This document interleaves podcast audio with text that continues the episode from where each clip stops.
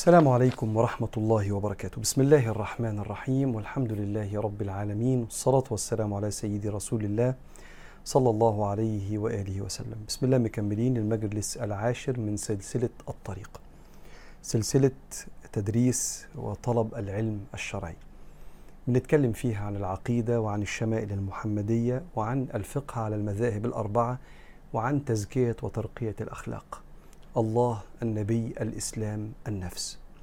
كتاب العقيدة اللي بندرسه هو كتاب العقيدة الطحاوية للإمام أبي جعفر الطحاوي الإمام الكبير الحنفي المذهب. حضراتكم عارفين أن المذاهب الأربعة الأحناف نسبة لأبي حنيفة المالكية نسبة لمالك بن أنس الإمام الكبير الشافعية محمد بن إدريس الشافعي والإمام أحمد بن حنبل الحنابلة. الإمام أبو جعفر الطحاوي حنفي المذهب وهو إمام كبير عالم. وكتاب العقيدة الطحاوية من الكتب اللي اتفقت عليها يعني جماهير علماء المسلمين واتشرح عشرات الشروح. وهو كتاب بيعرفك على أركان الإيمان الستة أن تؤمن بالله وملائكته وكتبه ورسله واليوم الآخر والقدر. وإحنا وصلنا في كتاب العقيدة الطحاوية لكلام عن رؤية ربنا سبحانه وتعالى ولكن في جزئية قبل جزئية رؤية ربنا. قال الإمام أبو جعفر الطحاوي رحمه الله ونفعنا الله بعلومه وعلومكم في الدارين آمين. قال ومن وصف الله بمعنى من معاني البشر فقد كفر فمن أبصر هذا اعتبر وعن مثل قول الكفار انزجر وعلم أنه بصفاته ليس كالبشر. بيقول إيه هنا الإمام؟ تاني عايز أفكرك أن كتب العقيدة اللي اتألفت في القرون الأولى الإمام الطحاوي متوفى 321 هجريا. فالكتاب ده يا إما متألف في القرن الثالث الهجري يا في القرن الرابع الهجري فرضا يعني. وبالتالي في الوقت ده كان في ناس كتير من أمم مختلفة بتخش في الإسلام وعندهم تصورات عن فكرة الإله غلط تصورات عن صفات الإله غلط. فكتب العقيدة بتتكلم عن الفارق ما بين فهمنا ومعرفتنا لربنا وما بين معرفة الأمم للآلهة اللي كانوا بيعبدوها من الأصنام وآلهة الشر وآلهة الخير وآلهة الرياح وآلهة المطر التعددية وهذه الأفكار اللي فيها شرك آلهة مع الله سبحانه وتعالى. وكتير من العقائد كانت بتعبد البشر وبتمجد الملوك إن هم آلهة زي ما حضراتكم عارفين فرعون زمان لما قال أنا ربكم الأعلى. أيوة طب ربنا إحنا بقى رب المسلمين بالنسبة لنا صفاته زي صفات البشر يعني ممكن يبقى فقير ممكن يظلم ممكن يتعب ممكن يأسى ويبقى قاسي. كل الصفات السلبية اللي ممكن البشر تبقى فيها هل ممكن ربنا يتصف بذلك؟ قال له لا. اوعى تقول زي ما قال اليهود على ربنا كما ذكر القرآن وقالت اليهود يد الله مغلولة يعني ربنا بخيل مش عايز يصرف. غلت أيديهم ولعنوا بما قالوا بل يداه مبسوطتان ينفق كيف يشاء. اوعى تقول زي ما قالوا لقد سمع الله قول الذين قالوا إن الله فقير ونحن أغنياء. سنكتب ما قالوا وقتلهم الأنبياء بغير حق ونقول ذوقوا عذاب الحريق. فإحنا لا نصف الله سبحانه وتعالى كما بصفات البشر اللي فيها نقص ظلم فقر البخل. واللي يوصف ربنا بالنقص يبقى معرفش ربنا ما آمنش بكمال الإله. والإيمان بكمال صفات الإله دليل على معرفتك لحقيقة معرفتك لربنا. بلاش أقول حقيقة ربنا لأن الله لا يحاط به سبحانه وتعالى. محدش فينا يعرف حقيقة ذات ربنا. لكن اللي يؤمن بإله ناقص يبقى عنده مشكلة في جذور إيمانه. فإحنا إلهنا بالنسبة لنا كامل لا يظلم مش بيتعب زي ما قالوا ربنا خلق بعض العقائد الأخرى. ربنا خلق الدنيا في ست أيام واستريح في اليوم السابع. قالوا لا ولقد خلقنا السماوات والأرض وما بينهما في ستة أيام وما مسنا من لغوب. ربنا يقول كده في سورة قاف ما احتجتش أستريح لأني تعبت. فبيقول لهم كده من وصف الله بمعنى من معاني البشر النقص يعني فقد كفر فمن أبصر هذا اعتبر. أخد بالك من الحتة دي. وعن مثل قول الكفار انزجر يعني بعد. وعلم أنه بصفاته ليس كالبشر فالعدل كامل والرحمة كاملة منه سبحانه وتعالى. بعدين بدأ يتكلم في مسألة المسألة دي أشرحها لك الأول بعدين أقرأ لك الموضوع. بعض الفرق الإسلامية اسمهم المعتزلة. وأنا مش عايز أشغل بالك بشرحي لتاريخ المعتزلة وتاريخ بعض الفرق الإسلامية اللي طلعت بره أهل السنة والجماعة وخالفت فهم الصحابة لكلام النبي عليه الصلاة والسلام. المعتزلة فرقة بتشغل عقلها بزيادة بطريقة تنافي مراد ربنا سبحانه وتعالى. فبيخضعوا كل النصوص من القرآن والسنة لازم أقتنع بيها بعقلي واللي مش هيخش عقلي ممكن ألغيه. فلما ربنا قال في القرآن وجوه يومئذ ناظرة إلى ربها ناظرة وقال سيدنا النبي عليه الصلاة والسلام إنكم سترون ربكم يوم القيامة كما ترون القمر. لا تضامون في رؤيته. معنى الحديث كان القمر طالع كده قمر 14 واضح في السماء. فالنبي قال لهم شايف أنتوا شايفين القمر بوضوح إزاي؟ مش بيشبه ربنا بالقمر. النبي بيشرح لنا الحال اللي هنشوف بيه ربنا مستقر واضح. حالنا إحنا مش تشبيه القمر بربنا. فاحنا زي ما بنشوف القمر بهدوء كده وشايفينه بوضوح لما يكون قمر 14 في السماء في الصحراء دنيا سودة والقمر منور كده قال لهم هتشوفوا ربنا. زي حالكم كده وأنتم شايفين القمر بوضوح. لا تضامون ليها معنيين. لا تضامون يعني لا تشعرون بالإرهاق ولا المشقة. هتشوفوه وأنتم مستريحين بهدوء في الجنة. أو لا تضمون مش هتقعدوا تزنقوا عشان تشوفوه. لا ده أنتوا كل واحد واقف مستقر من غير ما تتضموا على بعض وتتخانقوا. لا شايفين ربنا. جم المعتزلة قالوا لا مش هنشوف ربنا ليه؟ لأن ربنا مش جسم عشان يتشاف. شو في حتة في, كلام في كلامهم صح ربنا مش جسم عشان يتشاف. فأنت لو شفت ربنا هتثبت إنه في جهة وربنا مش في جهة وعقيدة أهل السنة إن ربنا مش في جهة معينة ولا في مكان بيحوط بيه وهنتكلم على ده بعد شوية. إن ربنا في مكان بيحوط بيه فربنا في الحتة دي فهنبص في الحتة دي فنحيط بربنا. الكلام ده شكله من بره صح في الدنيا.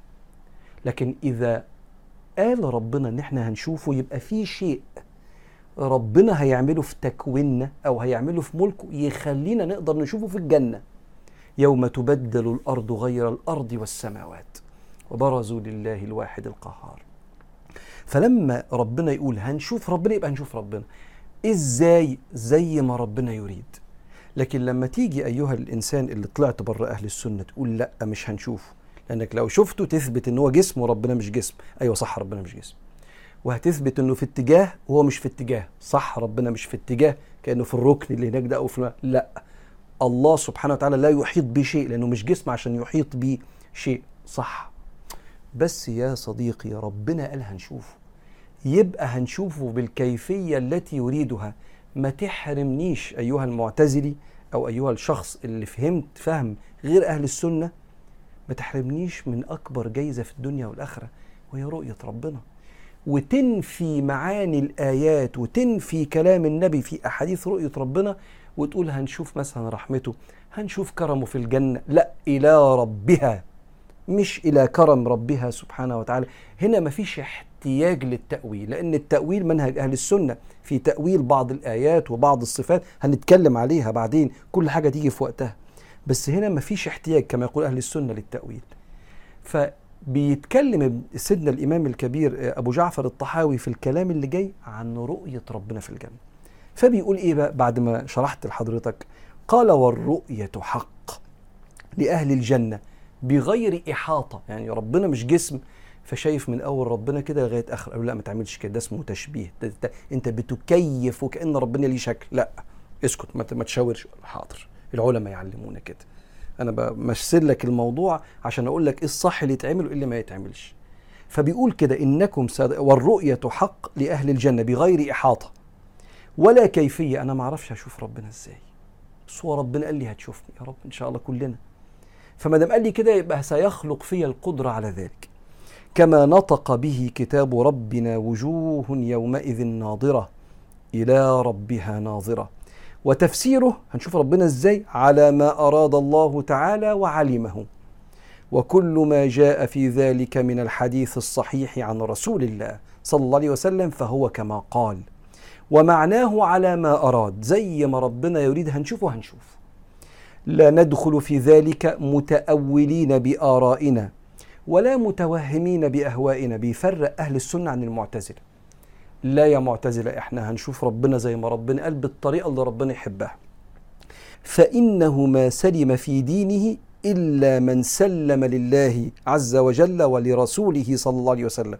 لما ربنا يقول هنشوف لما سيدنا النبي عليه الصلاة والسلام يقول هنشوف يبقى هنشوف. ورد علم ما اشتبه عليه إلى عالمه. أنا الموضوع ده مشتبه عليا نشوف ربنا إزاي ما هو ربنا مش جسمه مش في اتجاه مش هو قال؟ يبقى هيخلينا نشوفه. رديت علم اللي اشتبه علي إلى عالمه سبحانه وتعالى. قال ولا تثبت قدم الإسلام إلا على ظهر التسليم والاستسلام. فمن رام يعني اللي عايز اللي بيدور. فمن رام علم ما حذر عنه علمه ولم يقنع بالتسليم فهمه حجبه مرامه عن خالص التوحيد. هشرح لك دلوقتي. وصافي المعرفة وصحيح الإيمان فيتذبذب بين الكفر والإيمان. الحتة دي مهمة. والتصديق والتكذيب والإقرار والإنكار موسوسا تائها شاكا لا مؤمنا مصدقا فيبقى مستريح ولا جاحدا مكذبا. هو مش كافر مكذب. بس مش مستريح في الإيمان برضه بيقول إيه هنا سيدنا الإمام؟ بيقول إن يا عبد الله إحنا ملناش عليه حق. يعني لازم نشوفك دلوقتي. مش هبقى مؤمن بيك إلا لما توريني أشوفك. زي ما اليهود بني إسرائيل قالوا سيدنا موسى لن نؤمن لك حتى نرى الله جهرة ربنا ليه يقول لنا نؤمن بيه وإحنا مش مش هو مش متشاف نشوفه حالا. يا إما مش مؤمنين. فأخذتكم الصاعقة وأنتم تنظرون. آه هنا في سوء أدب مع الله. طب أنا محتاج أقتنع إن ربنا أراد إن إحنا ما نشوفوش في الدنيا. ليه؟ يفعل ما يريد. لا يسأل عما يفعل. في أحكام في الشريعة العلة الحكمة بتاعتها ظاهرة. آه لما بنشرب خمرة ممكن نسكر فنموت بعض ونأذي بعض و... طب لحم الخنزير حرام ليه؟ آه أصل في دودة. طب ما هو طلعوا لو طلعوا للدودة دي دواء يبقى لحم الخنزير حلال؟ لا. مش لازم يبقى الحكم ليه علة. ابقى أنا فاهم العلة مش دايما. في أحكام ليها علل. لما العلة تبقى موجودة الحكم يبقى حرام. لما العلة تمشي خلاص. ما بقاش في السبب يبقى الحكم راح مع العلة. الحكم يدور مع العلة. كلام في عند أصول الفقه عند العلماء. وفي أحكام ربنا قال كده. ليه الست تتحجب؟ هو ربنا قال كده. ليه عورة الرجل من السرة للركبة؟ هو قال كده. ليه الظهر أربع ركعات؟ هو قال كده. ليه مش شايفين الشيطان ولا الملائكة؟ ليه خلق الشيطان أصلا؟ بيكعبلنا في طريق ربنا. نقعد نفكر مع بعض أنا وأنت في الحكمة. لكن هنوصل لحتة قد كده والحكمة بتاعت ربنا أوسع. فهل أنا محتاج إن كل حاجة أوزنها بعقلي واقول له آه ربنا آه دي تمام دي. آه ودي كمان تمام. طب والحكم ده آه عجبني تمام. لا. أنا عبد عبد والرب رب. وهناك فارق بين المخلوق والخالق زي ما سيدنا الشيخ بيعلمنا على طول. العبد عبد والرب رب. وهناك فارق بين المخلوق والخالق. فأنا كعبد في أوقات مش هفهم ليه. ما أنا مش ربنا. عقلي مش قد حكمة ربنا. في وقت من الأوقات في بعض الابتلاءات أو بعض أحكام الشريعة اللي تأكدنا إن ربنا قالها كده هنقول له حاضر سمعنا وأطعنا غفرانك ربنا وإليك المصير. ده اسمه إيه كده؟ ده اسمه الاستسلام والتسليم. أهو الرجل في الإسلام عشان يبقى رجلي ثابتة في الدين لن تثبت إلا على أرض التسليم والاستسلام. لو دايما عايز أقول لربنا أنا مش موافق على الموضوع ده لما تفهمه لي الأول. يبقى أنا مش هستريح. لا هبقى مؤمن مصدق مطمن وحاسس بحلاوة الإيمان ولا هبقى جاحد مكذب ما أنا مؤمن بربنا يا جماعة بس الحتة دي مش عجباني فاقعد متذبذب كده ومش مستريح. كأنه بيقول لنا إيه هنا الإمام؟ بيقول لك لو سمحت كل واحد يلزم مكانه وما تشيلش شيلة أتقل من شيلتك. ومن عقيدتك أن تسلم أن الله قد يعلمك أشياء وقد يخفي عليك بعض الأشياء لأنه لا يسأل عما يفعل فعال لما يريد. وأنا مطمن اللي ربنا خباه عليا لمصلحتي واللي قاله لي لمصلحتي. ربنا بين أشياء وحرم أشياء وحلل أشياء وسكت عن أشياء لا نسيانا. هو ربنا مش بينسى. وما كان ربك نسيا. بس عشان ده الأنسب لينا. فأنا لما عرفته قلت له يا رب رضيت. عشان كده سيدنا النبي يقول لك ذاق طعم الإيمان. من رضي بالله ربا. تقول لي من رضي؟ لك لا استنى. رضي بالله ربا. ربنا يعني يعمل اللي هو عايزه. يفعل ما يريد. قلت دي يا رب؟ آه حلوة. ومرضيين. مش عشان عقلي بيقول لي حلوة عشان حضرتك اللي قلتها. لأن أنا ما بقيمش حضرتك يا رب. ولا بقيم كلام حضرتك. ده أنا لما حضرتك بتتكلم بقعد أدور على الجمال اللي في الكلام لأن حضرتك اللي قلته. فالعبد عبد والرب رب. نقرأ تاني الحتة دي ونختم كده. قال ولا تثبت قدم الإسلام إلا على ظهر التسليم والاستسلام. فمن رام؟ اللي بيدور. فمن رام علم ما حذر الا ربنا ما قالوش. فمن رام علم ما حذر عنه علمه ولم يقنع بالتسليم فهمه. لا أنا مش مقتنع مش هسلم. أفهم الأول. قال له هفهمك شوية حاجات وحاجات تانية سيبها لله. حجبه مرامه يعني اللي هو عايزه ده هيحجبه هيأخره. حجبه مرامه عن خالص التوحيد. هو موحد بس في في مشكلة مش مستريح. عن خالص التوحيد وصافي المعرفة وصحيح الإيمان. فيتذبذب بين الكفر والإيمان والتصديق والتكذيب والإكرار والإقرار والإنكار موسوسا تائها شاكا لا مؤمنا مصدقا ولا جاحدا مكذبا. يلا نقف هنا ونكمل المرة الجاية في العقيدة الطحوية إن شاء الله في المجلس الحداشر إن شاء الله اللي جاي على خير.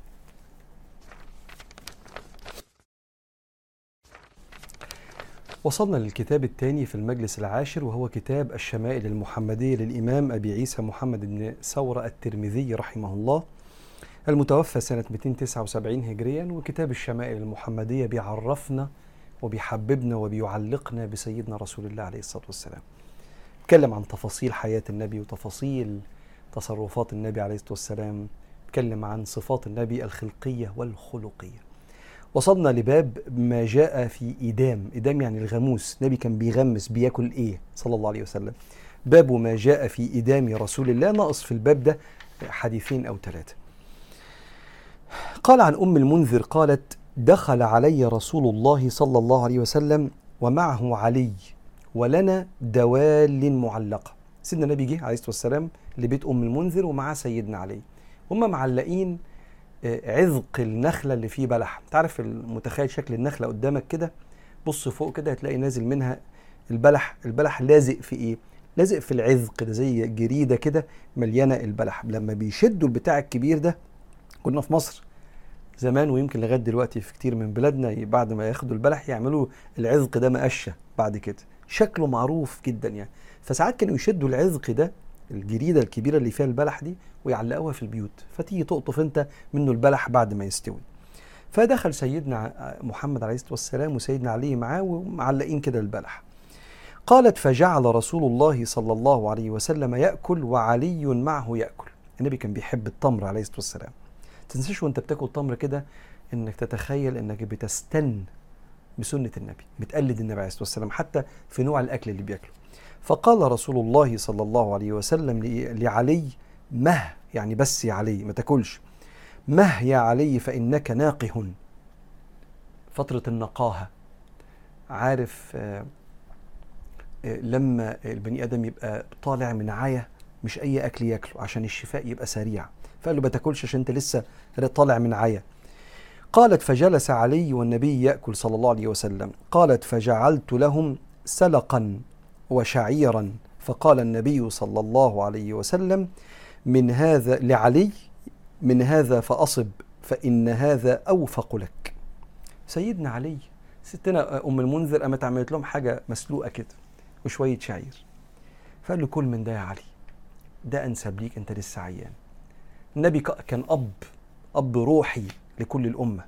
سيدنا علي يقول كده يقول قد وسع الناس بسطه وخلقه. كان جميل وبيتباسط مع الناس وأخلاقه حلوة حتى صار أبا لهم. كان أب للجميع. وبيسموها الأبوة النبوية الروحانية مش الأبوة النسبية. لأن النبي ما كانش أب لحد ما كان محمد أبا أحد من رجالكم. ولاده توفوا وهم صغيرين وبناته هم اللي عاشوا شوية. ماتوا كلهم ولاد وبنات النبي في حياته إلا ستنا فاطمة ماتت بعد النبي بشهور قليلة. ف من أبوته للأمة كلها كان مع سيدنا علي بالذات بقى مربيه في بيته. قال له بلاش يا علي تاكل من بلح أنت تعبان. فلما عملت لهم حاجة مسلوقة كل يا علي ده أنسب بالنسبة لك. فيها فيها اعتناء ويا بخت سيدنا علي والنبي يقول له بلاش وكل من ده وما تاكلش من ده. فيحس بعناية سيدنا رسول الله عليه الصلاة والسلام. عن أم المؤمنين عائشة رضي الله عنها قالت كان النبي صلى الله عليه وسلم يأتيني فيقول أعندك غداء؟ فأقول لا. فيقول إني صائم. قالت فأتاني يوما. فقلت يا رسول الله إنه أهديت لنا هدية. قال وما هي؟ قالت حيس أو حيس. قالت حيس. قال أما إني أصبحت صائما؟ قالت ثم أكل كان سيدنا النبي عليه الصلاة والسلام آه ساعات كده يصحى الصبح مش يصحى الصبح ولا حاجة بيصحوا الوقت الفجر يعني. بس يسأل الصبح بعد الفجر كده وما يكونش أكل. فالفجر أدن عليه من غير ما ياكل. فالحال حال الصائمين. عندك أكل يا مراتي عندك أكل يا عائشة؟ تقول له لا ما عنديش. خلاص توكلنا نصوم النهارده. شوية وجي للبيت هدية. إيه الحيث ده؟ الحيث ده آه، يعني تمر كده عليه شوية دقيق وسمنة وجبة كانوا بيحبوها زمان.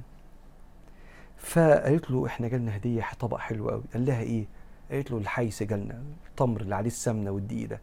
بس آكل. يبدو إنه كان عليه الصلاة والسلام في جوع شديد وقتها فأكل صلى الله عليه وآله وسلم. طبعا خد منها العلماء آه، أحكام كتير آه، منها أن الإنسان لما يصوم صيام النافلة السنة ممكن لسبب من الأسباب يفطر. زي إن جاله ضيف زي إنه جاع جوع آه، شديد ما قدرش يكمل معاه شغله في الشغل فريضة والصيام والصيام ده نافلة يصدع مثلا يبقى تعبان جدا تعبان جدا مش عارف يؤدي وظائف الفرض وهو مش صايم رمضان. ده صايم صيام نافلة خدوا منها أحكام كتيرة. وليس عليه قضاء. أنا النهارده لو فطرت في رمضان أقضي. لكن لو فطرت يوم سنة المتطوع أمير نفسه. أمير يعني صاحب الحكم. فأنا تطوعت. ولا أقول لك لا مش هصوم النهارده ولا أقول لك لا هكمل. فأنا أمير نفسي. عكس الفرض ربنا هنا أمر إن أنا أصوم رمضان فأقول له سمعنا وأطعنا. الحديث الأخير في باب الإدام أو الغموس الأكل يعني عن أنس أن رسول الله صلى الله عليه وسلم كان يعجبه التفل. قال عبد الله يعني ما بقي من الطعام. سيدنا النبي عليه الصلاة والسلام فكرني بأبويا وأمي الله يبارك في صحتهم. كنا زمان إحنا يعني الأكل كده محطوط على السفرة. فكان أبويا وأمي يسيبوا لنا كده إيه الفراخ ناكلها أنا وإخواتي هم ياكلوا اللي متبقي مننا مش ناسي أبدا يعني. فاكر كويس قوي قوي المشاهد دي. حطوا الرز والملوخية وفرخة كده فكل واحد من إخواتي ياخد حتة من الفرخة وهم ياكلوا ورانا اللي متبقي من الدبوس واللي متبقي من الورك والصدر البقايا وأذكر يعني كتير من الأوقات ما كنت يعني أشوف كده يعني إزاي وهما بياكلوا بقايا الجبنة اللي موجودة بعد ما إحنا ناكل ونشبع وياكلوا بقايا الحلاوة اللي في هم الكرام في الحياة عموما كده. الكرام في الحياة عندهمش أي إشكالية خالص. أنتوا تشبعوا يا أولاد وإحنا نكمل وراكم. فكان سيدنا النبي اللي متبقي ياكله عليه الصلاة والسلام. وده فيه نوع من التواضع والرضا بالموجود. هو إيه اللي موجود؟ البقايا رضا رزق ربنا ناكل. فكان يعجبه التفل من آه، الطعام وهو ما بقي. باب ما جاء في صفة وضوء رسول الله صلى الله عليه وآله وسلم. وهنا على فكرة المقصود بالوضوء مش الوضوء بتاع الصلاة. المقصود بالوضوء هنا غسل الإيد قبل الأكل.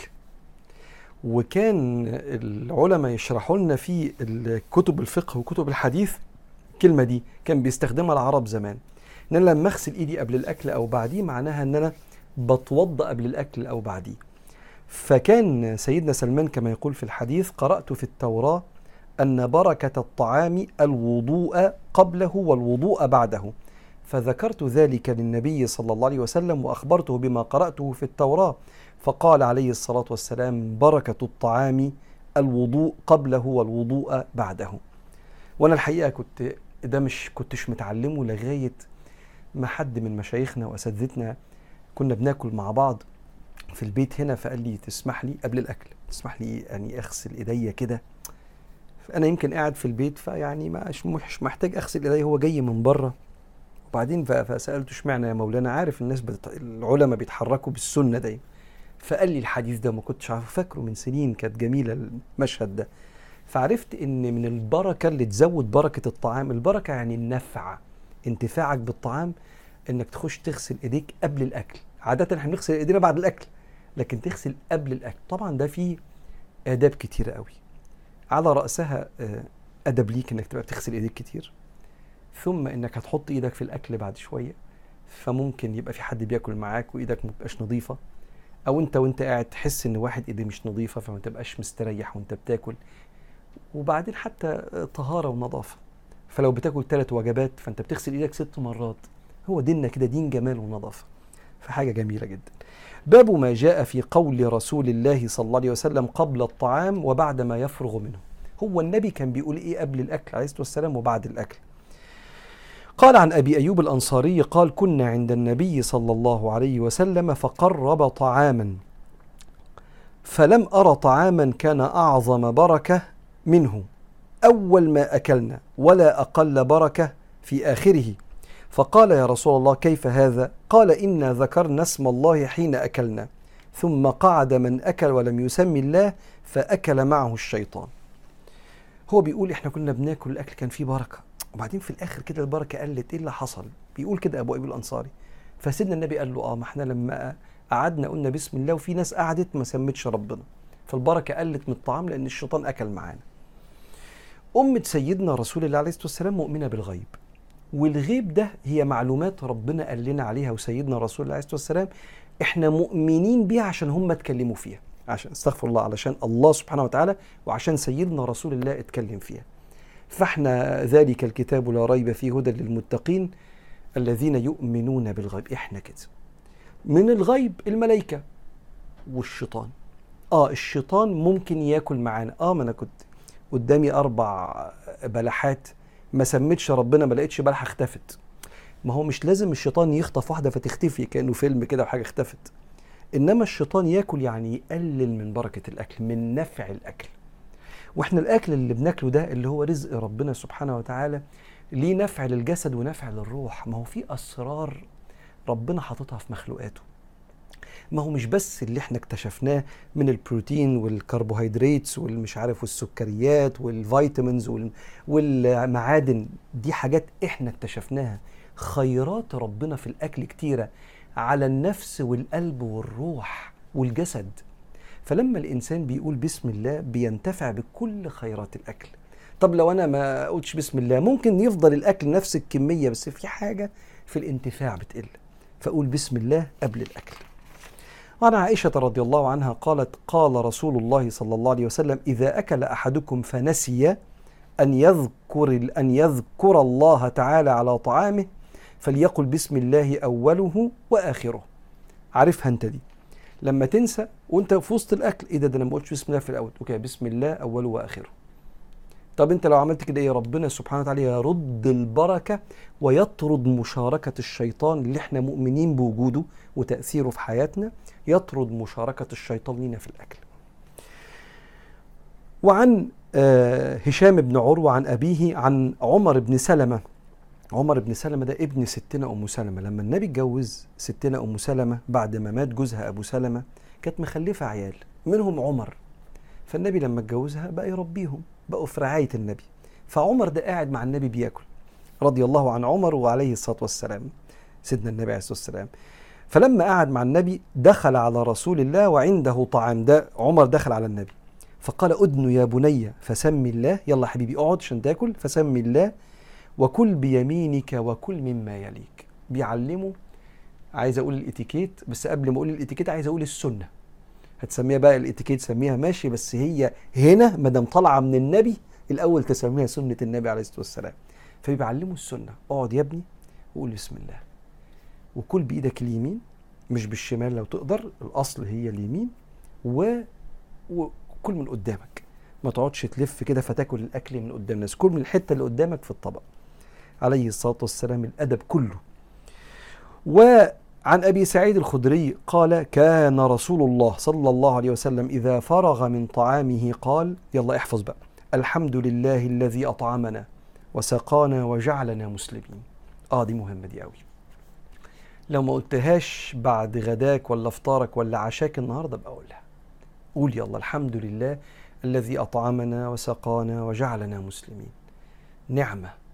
يا رب انت شبعتنا وسقتنا واصلا خلقتنا أصلا من أمة سيدنا محمد عليه الصلاة والسلام. الحمد لله الذي أطعمنا وسقانا وجعلنا مسلمين. تنساش بعد أي لقمة بعد ما تخلصها تقول كده. وعن أبي أمامة قال كان رسول الله صلى الله عليه وسلم إذا رفعت المائدة من بين يديه المائدة هي الصينية اللي فيها الإطباق اللي فيها الأكل. يقول أو الفرش اللي عليه الأكل حتة القماشة اللي بتحط عليها الأكل زمان. كان يقول الحمد لله حمدا كثيرا طيبا مباركا فيه. غير مودع ولا مستغنى عنه ربنا. يا سلام. شوف يعني بيقول هنا إيه الشارح؟ بيقول غير مودع أي غير متروك ذلك الحمد بل الاشتغال دائم به من غير انقطاع. كما أن نعمه سبحانه لا تنقطع عنا طرفة عين. يا رب لك الحمد ومش معنى كده أنا هحمد ربنا على الأكل بس.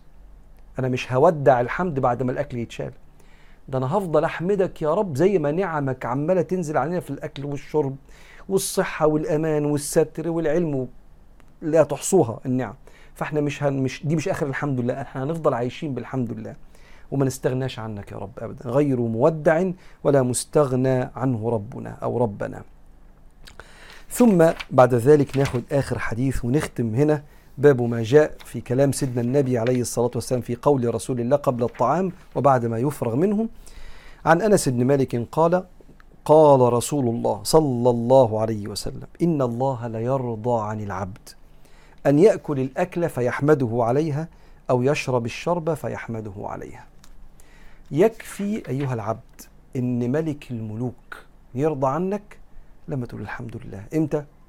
بعد الأكل أو بعد بق المية. فلو خدت بسكوتة ولا بق مية ولا خدت قطمة من سندوتش ولا بلحة الحمد لله. الحمد لله يعني لقد رأى قلبي أن هذه النعمة منك يا رب. فأنا ممتن لحضرتك يا رب. ده معنى كلمة الحمد لله. وبيها يرضى عنا ربنا. نقف هنا في كتاب الشمائل المحمدية في المجلس العاشر. كمل المرة الجاية إن شاء الله على خير.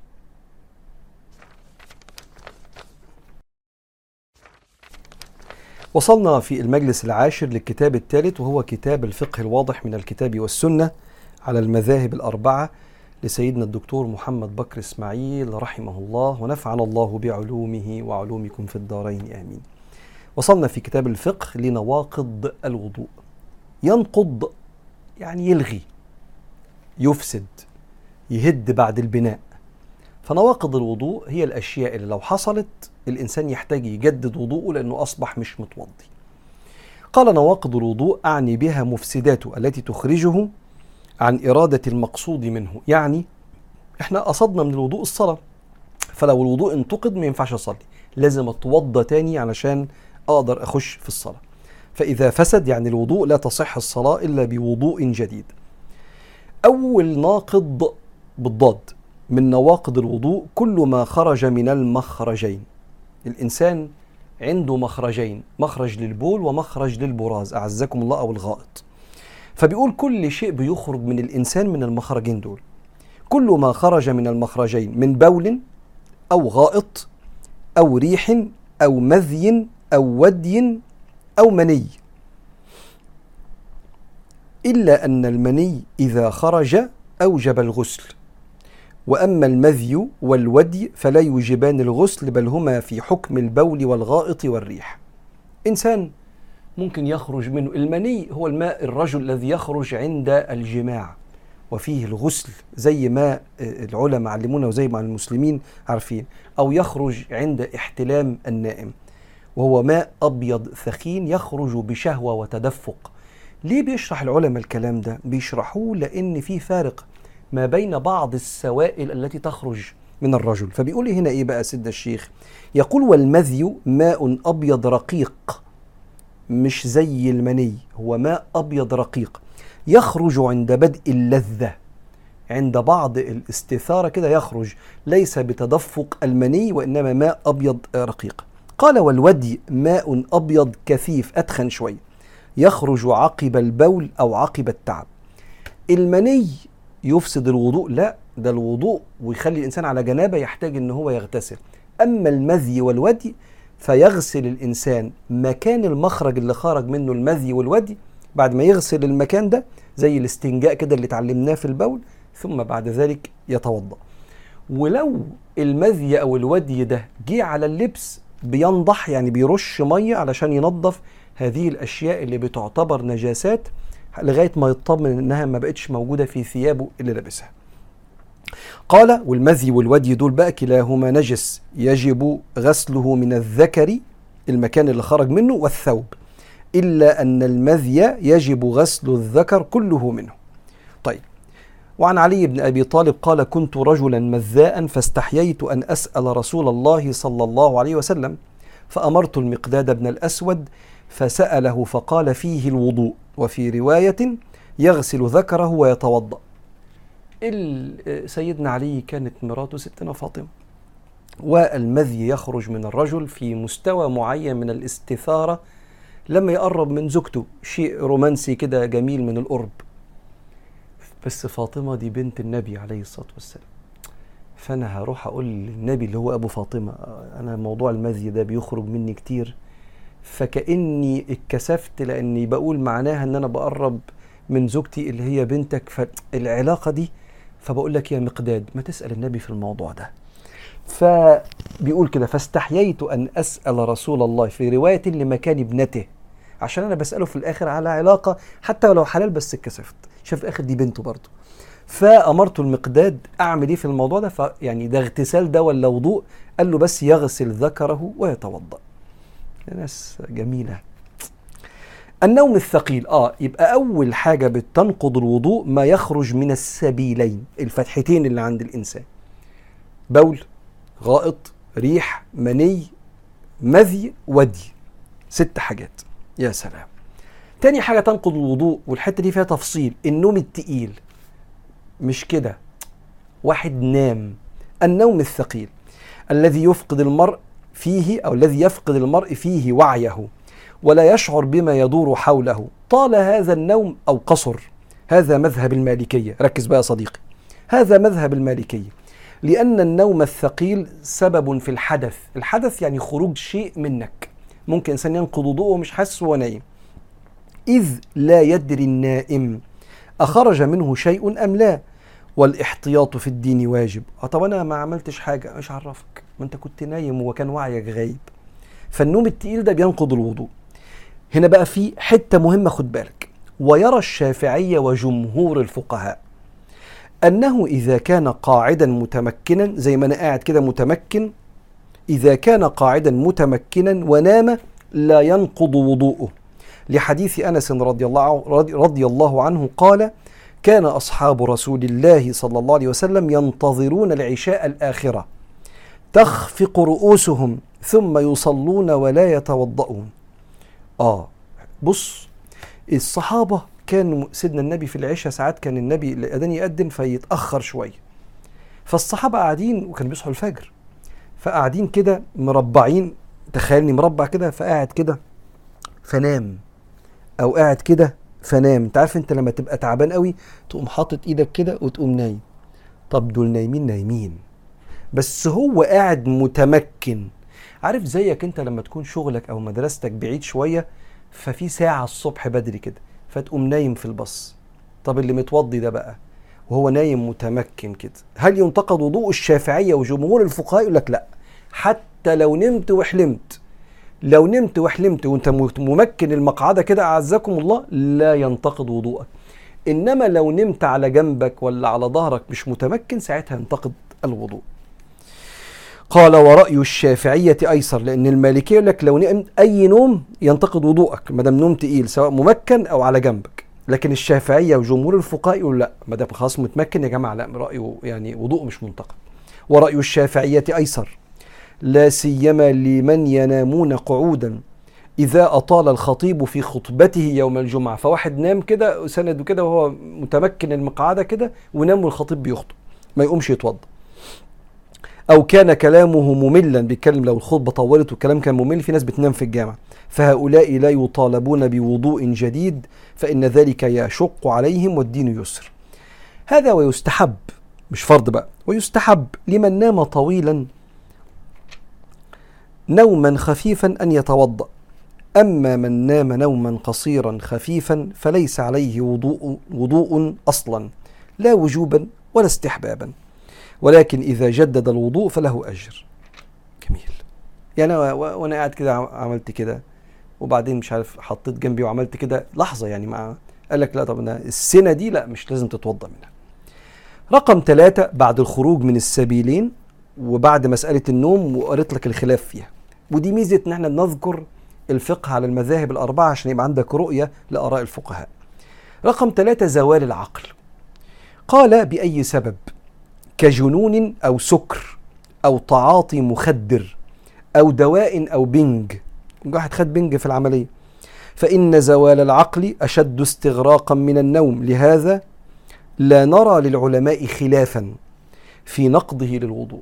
فأنت لو عقلك زال بعيد عنك يا رب لو واحد شرب خمرة فسكر أو تعاطى مخدرات أو أخذ دواء من الأدوية اللي بتزيل العقل بتنيم أو أخذ بنج وعمل عملية مثلا كل ده يخليه يتوضى بعد كده. الإغماء رقم أربعة وهو مرض يزيل القوى. واحد وقع من طوله أغمى عليه. ويستر العقل وهو ناقض للوضوء اتفاقا. يعني يعني مش في خلاف اتفاقا بين العلماء. لأنه أشد استغراقا من النوم أيضا. قالت عائشة رضي الله عنها عنها ثقل النبي صلى الله عليه وسلم. ثقل يعني زي جاله إغماء كده في مرض الموت. فقال أصلى الناس الناس بعد ما فاجد الناس صلت يا عائشة.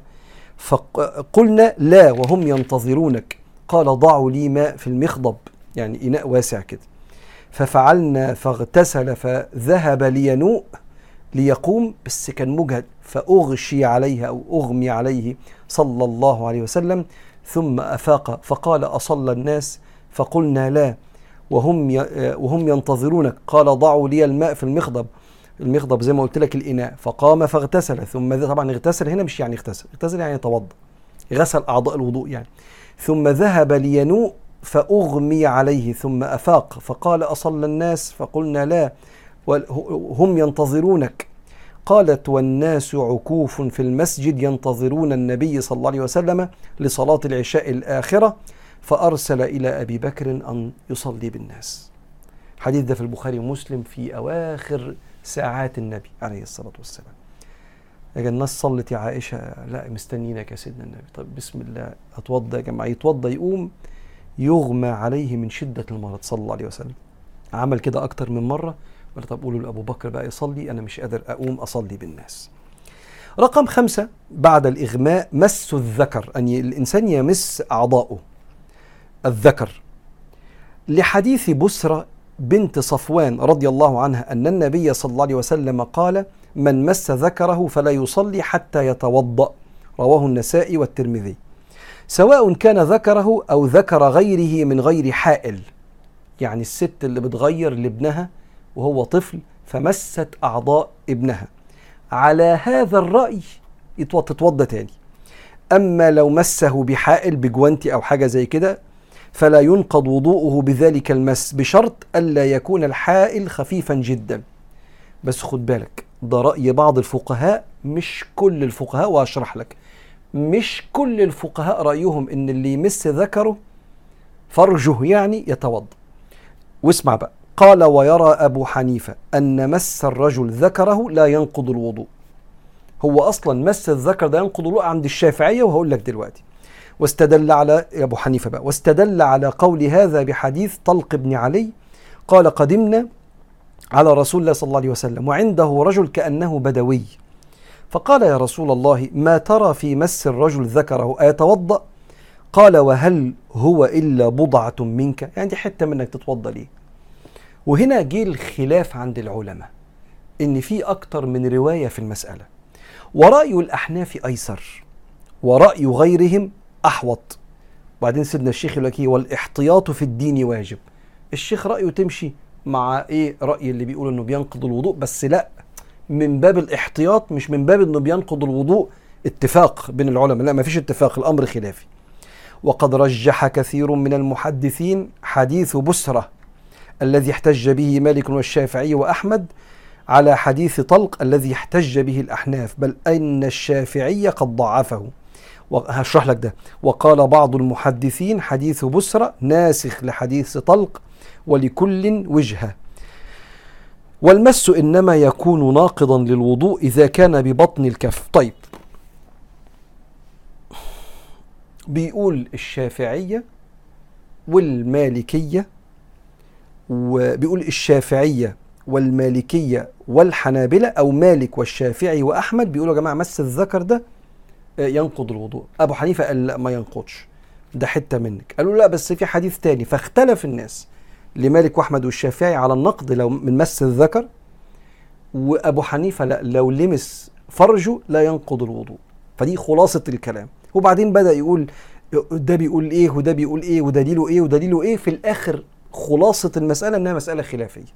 علشان اللي عايز ياخد برأي أبو حنيفة فإذا مس فرجه لا يتوضأ واللي عايز ياخد برأي الجمهور أديك سمعت المسألة.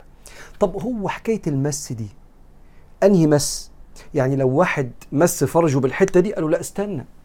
ده في مكان معين لو مسيت بيه الفرج هو اللي ساعتها ينقض الوضوء غيره لا ينقض. قال والمس إنما يكون ناقضا إذا كان ببطن الكف. أو ببطن الأصابع أو بجنبيها. آه قال الشافعية المس الناقض للوضوء إنما يكون بباطن الكف فقط وعند الحنابلة ينقض الوضوء المس بباطن الكف وظاهرها وبباطن الأصابع وبظاهرها. آه حلو الكلام ده. فين باطن الكف؟ هو المكان اللي لما بعمل كده بيختفي ده باطن كفي. فالشافعية بيقولوا لو لمست فرجك بباطن الكف ده ينقض الوضوء. أحمد قال له باطن الكف يا شافعي يا إمام وظهره كمان. تمام. أديك عرفت إيه المكان اللي لو لمست بيه؟ الفرج ينقض الوضوء على رأي الجمهور. لأن أبو حنيفة بيقول مس الفرج لا ينقض الوضوء. قال أما المرأة فيرى المالكية أن وضوءها لا ينتقض إذا مست فرجها. شوف بقى الكلام ده. آه هنا المالكية حكمهم عند الستات مختلف. مش زي الرجالة. المالكية يقول لك لو لمست ينقض. قال له هنا لا. قال له هنا المالكية يروا أن المرأة إن وضوءها لا ينتقض إذا مست فرجها. بل أن الشافعية يرون أن مس حلقة الدبر إنسان لو مس أعضاؤه من وراء عند حلقة خروج البراز عند مكان الخروج نفسه حلقة الدبر يسموها. بل أن الشافعية يرون أن مس حلقة الدبر ناقض للوضوء لأن لفظ الفرج في الحديث يشمل القبل قدام والدبر الخلف. وتعالوا نقف هنا ونكمل نواقض الوضوء المرة الجاية في المجلس الحداشر إن شاء الله. وصلنا للكتاب الرابع في سلسلة الطريق في المجلس العاشر وهو كتاب أيها الولد كتاب الأخلاق وتزكية النفس للإمام الكبير حجة الإسلام. المتوفى سنة 505 هجريا. قال رحمه الله ونفعنا الله بعلومه وعلومكم في الدارين. آمين. قال أيها الولد. روي في وصايا لقمان الحكيم لابنه أنه قال يا بني لا يكونن الديك أكيس منك. ديك طائر الشهير اللي بيأذن في وقت السحر ووقت الفجر. ينادي بالأسحار وأنت نائم. ولقد أحسن من قال شعرا. بيقول له يا ابني بلاش الطيور والحيوانات يبقوا أذكى منك. كأنه بيقول له يا ابني بص على الأكوان وتعلم منهم كل الأكوان إزاي مع ربنا. ألم تر أن الله يسجد له من في السماوات ومن في الأرض والشمس والقمر والنجوم والجبال والشجر والدواب وكثير من الناس وكثير حق عليه العذاب. فبيقول له يا ابني بلاش الديك يبقى أذكى منك وأسرع في السير إلى الله. وبعدين قال له بيت شعر جميل جدا. قال له ولقد أحسن من قال شعرا. لقد هتفت في جنح ليل حمامة على فنن وهنا وإني لنائم. كذبت وبيت الله لو كنت عاشقا لما سبقتني بالبكاء الحمائم. وأزعم أني هائم ذو صبابة لربي فلا أبكي وتبكي البهائم. معنى الأبيات أنا نايم والحمامة عمالة تهتف. هما بيشوفوا إن أصوات الطيور دي تسبيح وأذكار. هما بيشوفوا كده إن هما بيمجدوا ربنا وبيسبحوا ربنا. وإحنا ما بنفهمش أصواتهم لكن بنتصور إن الأصوات دي فيها ذكر لله. تسبح له السماوات السبع والأرض ومن فيهن وإن من شيء إلا يسبح بحمده ولكن لا تفقهون تسبيحهم. فبيقول له يا ابني أنت نايم؟ واليمامة ولا الحمامة واقفة فوق الغصن عمالة بتقول كلام بتسبح بيه ربنا. لو كنت بتحب ربنا لكنت سبقت هؤلاء الحيوانات والبهائم. طبعا كلمة بهيمة هي كلمة دلوقتي بالنسبة لنا ممكن تبقى سوقية شوية لكن في اللغة العربية. البهيمة هو الحيوان اللي مبهم بالنسبة لي لغته. فأنا ما بفهمش لغة البهائم لمبهمة يعني غريبة بالنسبة لي. وهم بيكلموا بعض زعلانين فرحانين ممكن أفهم شوية حركات لكن ما أقدرش أفسر كل اللغة يعني. فسميت بهائم لأن اللغة بتاعتها مبهمة بالنسبة لي. فبيقول له يا ابني ما تسبقكش هذه البهائم. أيها الولد خلاصة العلم أن تعلم أن الطاعة والعبادة ما هي؟ اعلم أن الطاعة والعبادة متابعة الشارع في الأوامر والنواهي بالقول والفعل. يعني كل ما تقول وتفعل وتترك. ويكون باقتداء الشرع تمشي ورا الشرع يعني. كما لو صمت يوم العيد وأيام التشريق تكون عاصيا. أو صليت في ثوب مغصوب وإن كانت صورة عبادة تأثم. أيها الولد ينبغي لك أنا اشرح لك دلوقتي طبعا. ينبغي لك أن يكون قولك وفعلك موافقا للشرع. إذ العلم والعمل بلا اقتداء الشرع ضلالة وينبغي لك ألا تغتر بالشطح وطامات الصوفية لأن سلوك هذا الطريق يكون بالمجاهدة وقطع شهوة النفس وقتل هواها بسيف الرياضة لا بالطامات والترهات. آه كلام حلو جدا جدا. بيقول له إيه يا ابني؟ بيقول له بص يا ابني عايز تعرف يعني إيه طاعة؟ يعني قول. وفعل وترك زي النبي عليه الصلاة والسلام. لأن النبي هو المثل الرباني العملي للقرآن. كان قرآنا يمشي على الأرض. قل إنما أنا بشر مثلكم. عشان لما تشوفوني تعرفوا تقلدوني. يوحى إلي. فاللي النبي عمله في الشرع امشي وراه. اللي النبي قاله وعمله وتركه. فلا تقول ولا تفعل ولا تترك إلا وانت باصص على النبي عليه الصلاة والسلام. بيقول له يا ابني ببساطة هي دي الطاعة. وقال له يا ابني أنت لو صليت لو صمت يوم العيد صيام يوم عيد الفطر أو عيد الأضحى منهي عنه. أنت كده بتعمل حاجة محرمة. لأن إحنا كنا صايمين في رمضان إفطر يوم العيد. وعيد الأضحى بنذبح وبناكل للقادر طبعا على الذبح واللي مش بيذبح بياكل وينبسط ونوسع على أهلينا.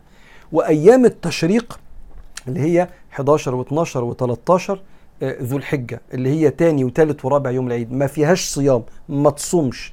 هي ده أنا بصوم لربنا. لا أنت كده بتأثم بتعصي. طب ولو صليت في توب مسروق. آه دي صورة عبادة. بس خد بالك أنت آثم. فإحنا لا بنعمل ولا بنقول ولا بنترك إلا ورا النبي عليه الصلاة والسلام. فبيقول له يا ابني اعمل كده. وبيقول له يا ابني ينبغي لك أن يكون قولك وفعلك موافقا للشرع. كلمة الشارع الحكيم يعني الله سبحانه وتعالى ورسوله اللي شرعوا لنا. فربنا قال في القرآن وسيدنا النبي بوحي من ربنا شرع في السنة.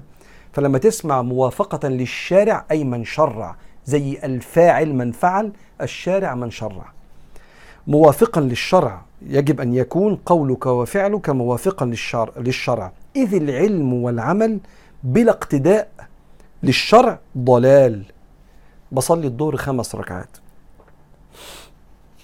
بصلي العشاء الساعة ستة الصبح وشايف بعد ما الفجر قد وشايف إن ده وقتها مثلا يعني من غير ما يبقى فيه أي ظرف خلاني مثلا راحت علي نوم لأ هو هو العشاء ده وقت لأ مش وقتها. شوف النبي كان بيصلي إمتى وصلى صلي زيه صلى الله عليه وآله وسلم. بفسر كتاب ربنا عكس ما النبي قال عليه الصلاة والسلام. مش ماشي ورا النبي. كل ده ضلال. ولا تغتر بالشطح وطامات الصوفية. تصوف جزء من الدين علمه لنا العلماء. والتصوف معناه البحث عن رقي الأخلاق وصفاء النفس. الدين فيه عقيدة فإحنا عندنا اعتقاد. وفي فقه عندنا مذاهب. وفي تصوف يعني سلوك الطريق وتحسين الأخلاق وترقية الروح ووصلها بربنا. فأنت عندك عقيدة وفقه وتصوف. العلماء علمونا كده مشايخنا الأزاهرة. العقيدة خد بالك تنضبط على عقيدة أهل السنة والجماعة عشان كده بناخد العقيدة الطحوية أو الكتاب. الفقه بلاش تألف من عندك شوف الأئمة والعلماء فهموا إزاي القرآن والسنة فما تطلعش بآراء تلغي بيها الصلاة عشان أنت مش فاهم القرآن وتلغي بيها الصيام وتقول للمرأة الحائض ينفع تصومي وتقول للي مش عارف إيه يعمل إيه عشان أنت ما عندكش الأدوات اللي تفهم بيها القرآن والسنة. فامشي ورا الأئمة اللي شاهد لهم العلماء إن دول أئمتنا. فاسألوا أهل الذكر التخصص إن كنتم لا تعلمون. طب وفي التصوف خد بالك إن المعاني اللي ترتقي بيها لربنا تبقى موافقة للقرآن والسنة. وبلاش تعمل حاجة بترتقي بيها لربنا تبقى فيها شطحات. يعني إيه شطحات؟ يقول لك مثلا ربنا بيقول واعبد ربك حتى يأتيك اليقين. فالعلماء يقولوا يعني حتى يأتيك الموت. هو اليقين الذي يأتي الجميع. فلما يجي واحد يدعي إنه متصوف ويبطل صلاة أو يبطل عبادة علشان يقول أنا جالي اليقين خلاص. اللي هو أنا عندي يقين بربنا فمش هصلي. نقول له دي اسمها شطحات. الشطحات دي يعني طلعت بره. شطح يعني طلع بره. بره إيه؟ بره الفهم السليم للدين. شطحات وطامات. فالعلماء نفسهم بيقولوا لنا إزاي تتصوف؟ يعني تشعر وتحقق صفاء النفس. هذا التصوف يكون بالكتاب والسنة. فتلاقي الإنسان بيرتقي وبيوصل لصفاء النفس ورا النبي عليه الصلاة والسلام. وده بيحتاج آراء العلماء من السلف الصالح. فعقيده وفقه وتصوف فبيقول له يا ابني خليك في العمل. اللي ماشي على الكتاب والسنة عشان يبقى تصوفك سليم وابعد عن شطحات التصوف عشان ده غلط. وإيه؟ ده الإمام الغزالي ده إمام أهل التصوف. بس هم أهل التصوف اللي متعلمين قرآن وسنة بيحذروا أتباعهم من الغلطات اللي بيعملها الباحث عن صفاء النفس اللي بيدعي أنه متصوف. ثم قال لأن سلوك هذا الطريق يكون بالمجاهدة. وقطع شهوة النفس. آه بالمجاهدة ما تقوليش هذكر ربنا ومش هصلي. الصلاة ركن. والذكر ده مستحب. آه ما نستغناش عنه. بس الصلاة أولى. أولى فأنت صلي صلاتك الخمسة واذكر ربنا. أيوة بس ربنا بيقول أقم الصلاة إن الصلاة تنهى عن الفحشاء والمنكر ولذكر الله أكبر. أيوة نعم هو ذكر الله أكبر في النهي عن الفحشاء والمنكر لأنه مستمر مش أوقات معينة. بس الأمر بالصلاة كان الأول. فأنت تصلي وتذكر ربنا مش تبقى بتذكر وبتفوت صلواتك. بدعوى إن أنا فاهم القرآن لا دي كده شطحات. فبيقول له إيه يا سيدي بقى؟ بيقول له هذا الطريق يكون بالمجاهدة وقطع شهوة النفس مجاهدة النفس فيما تشتهي من الحرام وقتل هواها. الهوى عكس الحق. ليا مزاج ان أنا أتخانق وازعق وأشتم. ما اللي قدامي يستاهل. لا ده هوى نفس وانتقام. ليا مزاج اكل قرش من حرام ما الناس كلها بتعمل كده. أعمل إيه؟ ما ربنا يفوت لنا كلنا. ما دام شايفنا كلنا ماشيين غلط أكيد يعني مش هيحاسبنا كلنا. ده هوى مزاج. فبيقول له وقتل هواها بسيف الرياضة. الرياضة مش السبورتس. الرياضة يعني حتى كلمة الرياضة نفسها بتاعت الرياضة من التكرار. فرياضة النفس يعني تمرين النفس على قول لا. وتمرين النفس على القيام لصلاة الفجر خير من النوم الصلاة خير من النوم بمرنها. والبطانية بتبقى حلوة في الشتاء ومش قادر أقف من تعبان ونايم متأخر. قوم قوم وصلي الفجر. هذه رياضة غض البصر رياضة بمرن نفسي إن أنا أبعد عن النظرة المحرمة. قال بقطع وقتل هوى النفس بسيف الرياضة لا بالطامات والترهات. الطامات والترهات يعني الأفكار الغلط اللي قال يعني بقرب بيها لربنا وأنا أصلا ببعد بيها عن سنة النبي صلى الله عليه وسلم.